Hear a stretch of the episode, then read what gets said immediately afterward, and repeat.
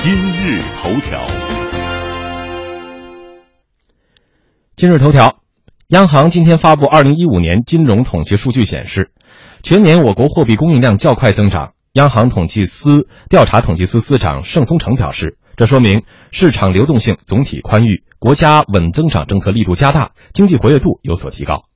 来听庄台记者柴华的报道。央行发布二零一五年金融统计数据显示，截至去年十二月末，广义货币 M 二余额一百三十九点二三万亿元，同比增长百分之十三点三；狭义货币 M 一余额四十点一万亿元，同比增长百分之十五点二。央行调查统计司司长盛松成表示，货币供应量增长较快，表明市场流动性宽裕，经济活跃度有所提升。货币供应量增加快，表明市场流动性总体呢是比较宽裕的。说明了国家稳增长的力度的加大，也说明了经济活跃度有所提升。国家加大了稳增长的力度，单位的活期存款呢增加就比较多，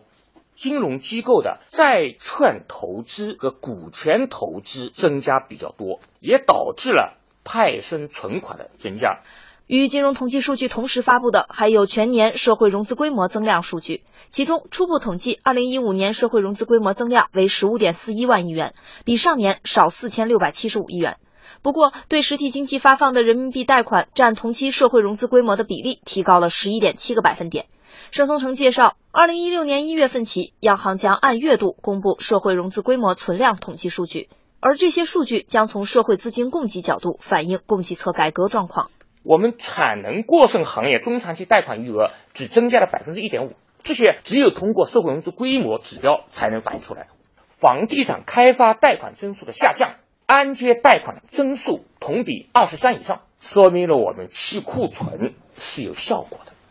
统计还显示，二零一五年我国信贷规模增加明显，全年人民币贷款增加额首次突破十万亿元大关，达到十一点七二万亿元，同比多增一点八一万亿元。企业融资成本明显下降，截至二零一五年十二月，企业融资成本为百分之五点三八，比六月份下降八十四个基点，比二零一四年末下降一百六十九个基点。此外，针对互联网金融统计纳入金融业综合统计的情况，盛松成回应称，央行已经设计了一套统计框架和方法，未来统计监测范围较广，而监测重点将是风险较大的网络借贷。我们不仅统计互联网金融资金的出借放的情况。还统计借贷方的情况。我们不仅监测交易总量，我们还要监测交易明细、平台公司的信息披露情况。互联网金融如果出现风险或者什么问题，一般都会在平台表现。这也是我们要统计的一个重点，是平台借贷的，比如说利率情况、期限情况、逾期违约情况、贷款集中度情况等等。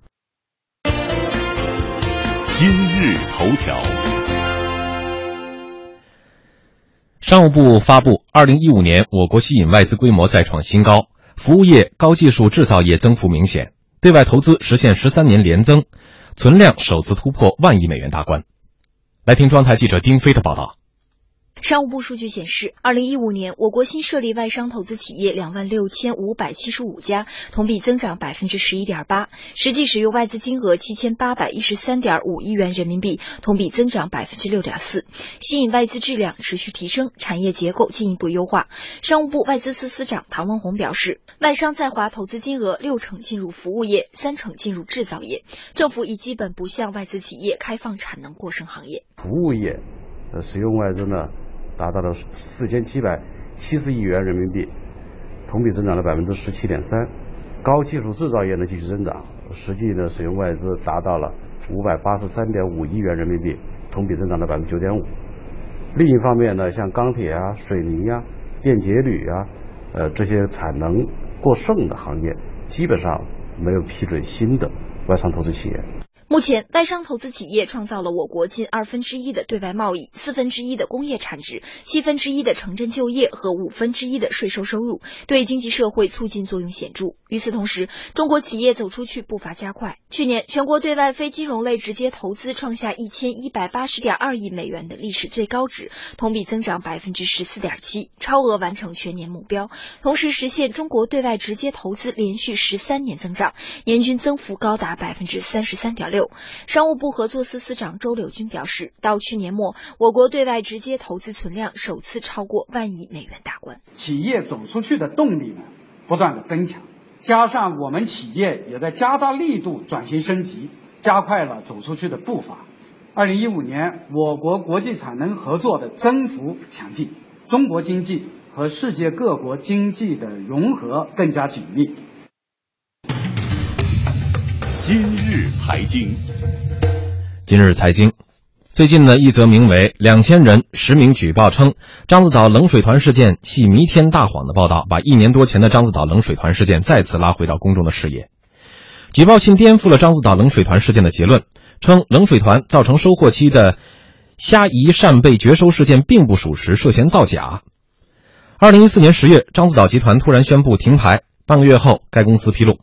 二零一一年底和二零一二年年底所播的近一百五十万亩海域的虾夷扇贝，因受到冷水团异动导致的自然灾害的影响，几乎绝收，獐子岛集团巨额亏损数亿。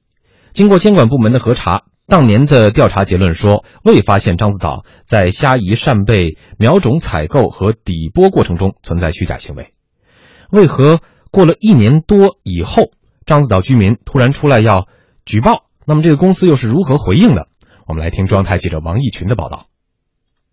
近日，包括獐子岛王先生在内的两千多人联名举报獐子岛集团股份有限公司冷水团事件造假。举报材料称，二零一四年的冷水团造成收获期虾夷扇贝绝收事件不属实。造成绝收的并非冷水团这一自然灾害，首先是由于提前补采。王先生透露，公司把参加该区域作业船只的航海日志都收走了，但是少数船长留了几本当年的航海日志，可以证明以上说法。那个二零一年、一二年投苗那个区域扇贝死亡了，实际上根本就没投苗。以前投苗长成的没长成的扇贝，他们也提前采捕了。这个采捕了，我们现在有航海日志。和参与捕捞这帮船员作证，他们就是现在没有产品捞了，企业内部这个资金链断了，产品链和资金链都断了，这个漏洞暴露出来了，他们只能找一个借口来掩盖他们内部这样一个事实，所以他们就制造了这么一个冷水团。獐子岛公司副总裁孙福军接受中国之声专访时表示，经过自查，獐子岛2014年按计划进行了采捕，未组织提前采捕。我们呢，这个对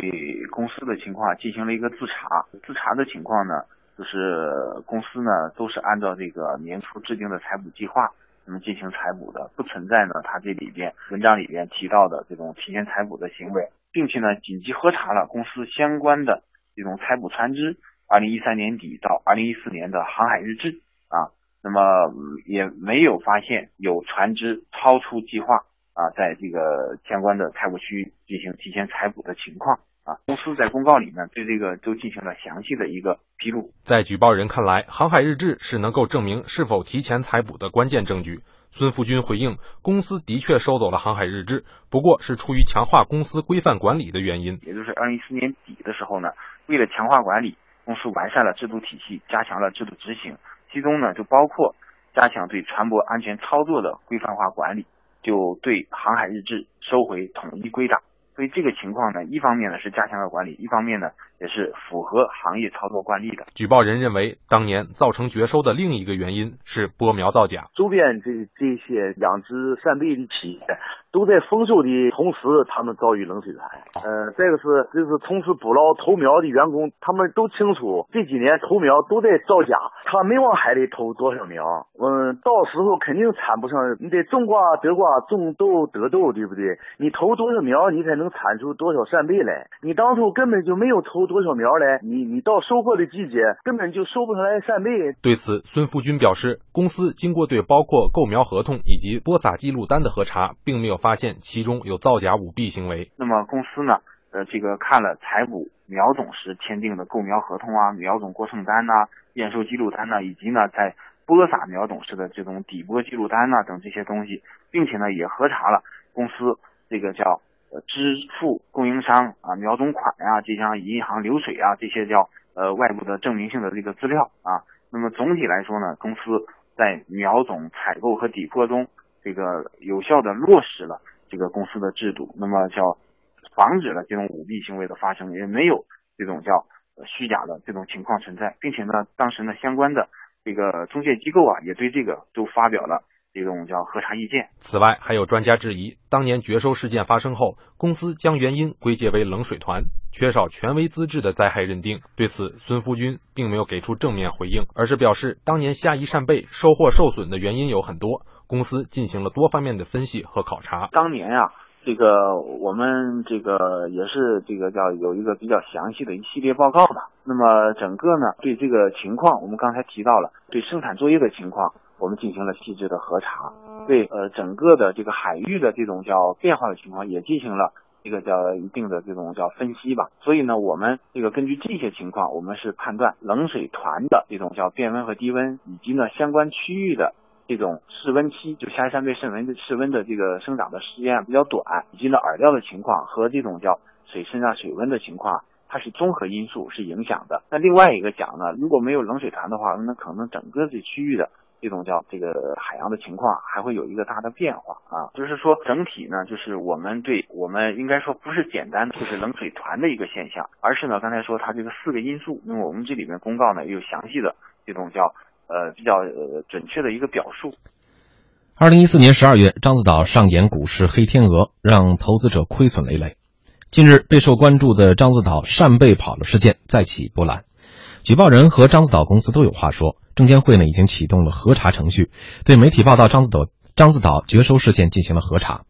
我们继续来听记者的报道。公开资料显示，獐子岛集团的前身是当地的集体所有制企业，此后经过多次改制变更，两千年獐子岛镇政府成立长海县獐子岛投资发展中心，占股百分之七十点七。二零零一年续存公司整体变更为股份公司，岛民们表示，他们以集体的名义将海域给了獐子岛公司。换取所谓的股份受益权，包括王先生在内的两千名举报人正是獐子岛公司的股权受益人。为何冷水团事件过去了一年多，他们突然要举报自己的公司呢？王先生解释，他们选择举报是因为自己的经济利益受到了侵害，他们希望以揭露獐子岛的所谓造假行为来揭示该公司的经营困境。我们是受益人呢，我们实际上我们的权益没有真正的落实到位，我们所拥有的这个股权呢，只是名义上的，分钱呢是怎么分呢？好像最早是发了几百块钱，后来是发两千块钱，后来公司亏损，我们一年也是发一千多后来根本就没有了。尽管獐子岛就收到联名举报事件再三辟谣，仍有部分分析人士认为，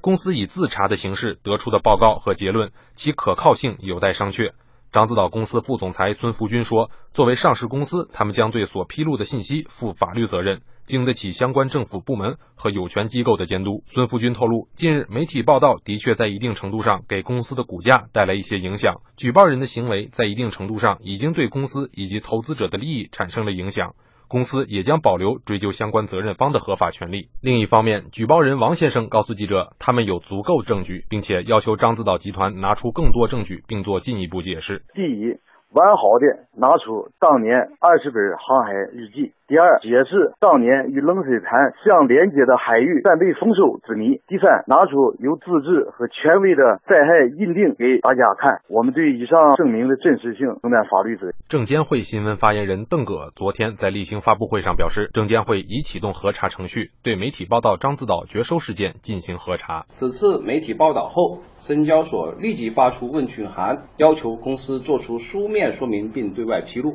我会立即启动核查程序，对此次媒体报道反映的相关情况展开核查。一旦发现信息披露违法违规行为，将依法予以查处。同时，我会提醒各种传播媒介传播证券市场信息必须真实客观，任何机构和个人。不得提供传播虚假或者误导投资者的信息。一旦发现任何机构和个人利用传播媒介实施内幕交易、证券欺诈等违法违规行为的，我会将依法予以查处。在节目开始半小时之前，我们的记者也把这份详尽的啊这个报告啊发给了我们的节目，呃，很详尽了，这个事情的来龙去脉也说得很清楚。那我们现在还有疑问的，可能就是獐子岛居民的利益，呃，应该如何保护啊？另外呢，就是股民的利益又该怎么来维护？还有呢，就是公司的信息披露制度是否应该进行进一步的完善？两位观察员怎么看这个事情？呃，其实我我特别想嗯。就是跳开这个事情哈，嗯，来谈一谈目前咱们股市的这个现状。呃，中国股市应该说不乏不乏一些大品牌的公司，应该说也不乏一些能够创新的公司。我们也经常能看到中国股市出现了很多很会赚钱的公司，但是我觉得在这样的一个大的环境之下，呃，有一种公司是非常稀缺的，就是珍惜自己声誉的公司。呃，我觉得，呃，不知道大家有没有印象，在去年的十二月十四号的时候，上交所曾经，呃，也是发布了一个问询函，当时是 ST 博元，呃，也是一件非常非常令人震惊和非常非常奇葩的事情，呃，ST 博元已经面临退市，嗯，但是突然出现了一个叫做中国好同学，对，呃，对，呃，在十二月初的时候，这个刚刚买的一个公司，甚至连他的工商资料都来不及变更的情况之下，这个中国好同学把他的这个价值八点多亿的资产无偿的捐赠给了 ST 博元的董事长，为的就是保壳。呃，当时这个捐赠人的理由，我们报道当中看到的是不忍看到老同学受难，然后就捐了所以非常非常有意思的一个事情。所以呃，为什么提到这个事情？我觉得可能獐子岛的这个事情孰是孰非，你可能需要最后权威部门去做一个呃完整的一个调查的结论。嗯，但是我觉得为什么就是提到这个 ST 博元会让大家觉得什么？就是在这样的一个过程中，关于上市公司的信誉和声誉的问题，有多少人去关注？我觉得，呃，比如说像 ST 博元这样的一家公司啊，我觉得对于呃，可能暂时它可能会对上交所进行一个回函，能够应付过去，但是它不可能打消市场的疑虑。如果说是一个成熟的市场的话，我将来我觉得它的股价如果真的还能够继续留在市场上的话，它的股票，那么我相信它的股价也会有一个嗯相对应的一个非常呃明显的表现。嗯，我觉得应该理智的投资者都不会再把钱去投向这样一家毫不珍惜。自己声誉的公司，嗯，那么回到这个呃獐子岛，獐子岛的事情，当时冷水团是给大家做了一个科普，大家很多人都是从这个事件里头知道了什么叫做冷水团，呃，我觉得可能呃这公说公有理，婆说婆有理，到最后我觉得呃投资者心里都有一杆秤，就是珍惜自己声誉的公司，呃，将来才是会最有前途的公司。嗯，呃，刚才您也说到了投资者的心态，但是。也不乏很多投机者，他们的行为也是需要，呃，进一步规范吧，或者说也需要有一些限制。呃，钱老师，钱彤老师怎么看这个事情？接着杨超的简单再说一下啊，嗯，我觉得，呃，要让公司珍惜自己的这个生意呢，就应该有一个，呃。更加完备和这个珍惜自己声誉这些公司，它的这种珍惜的这种这个相匹配的一个制度环境。嗯嗯，所以现在先看呃证监会这边到底是怎么查吧。呃嗯，总的来说就是说，就是中国的这个现在的呃资本市场这块儿吧，我觉得越出少的这个劣币驱逐良币的这个情况，嗯啊，越能让劣币能够尽快的像这个呃，等于是这个呃，不这个这个切除这个这个庸渠一样，能够迅速的被切除掉，嗯，才能保证它有一个更好的一个健康的一个发展。嗯，好，感谢两位。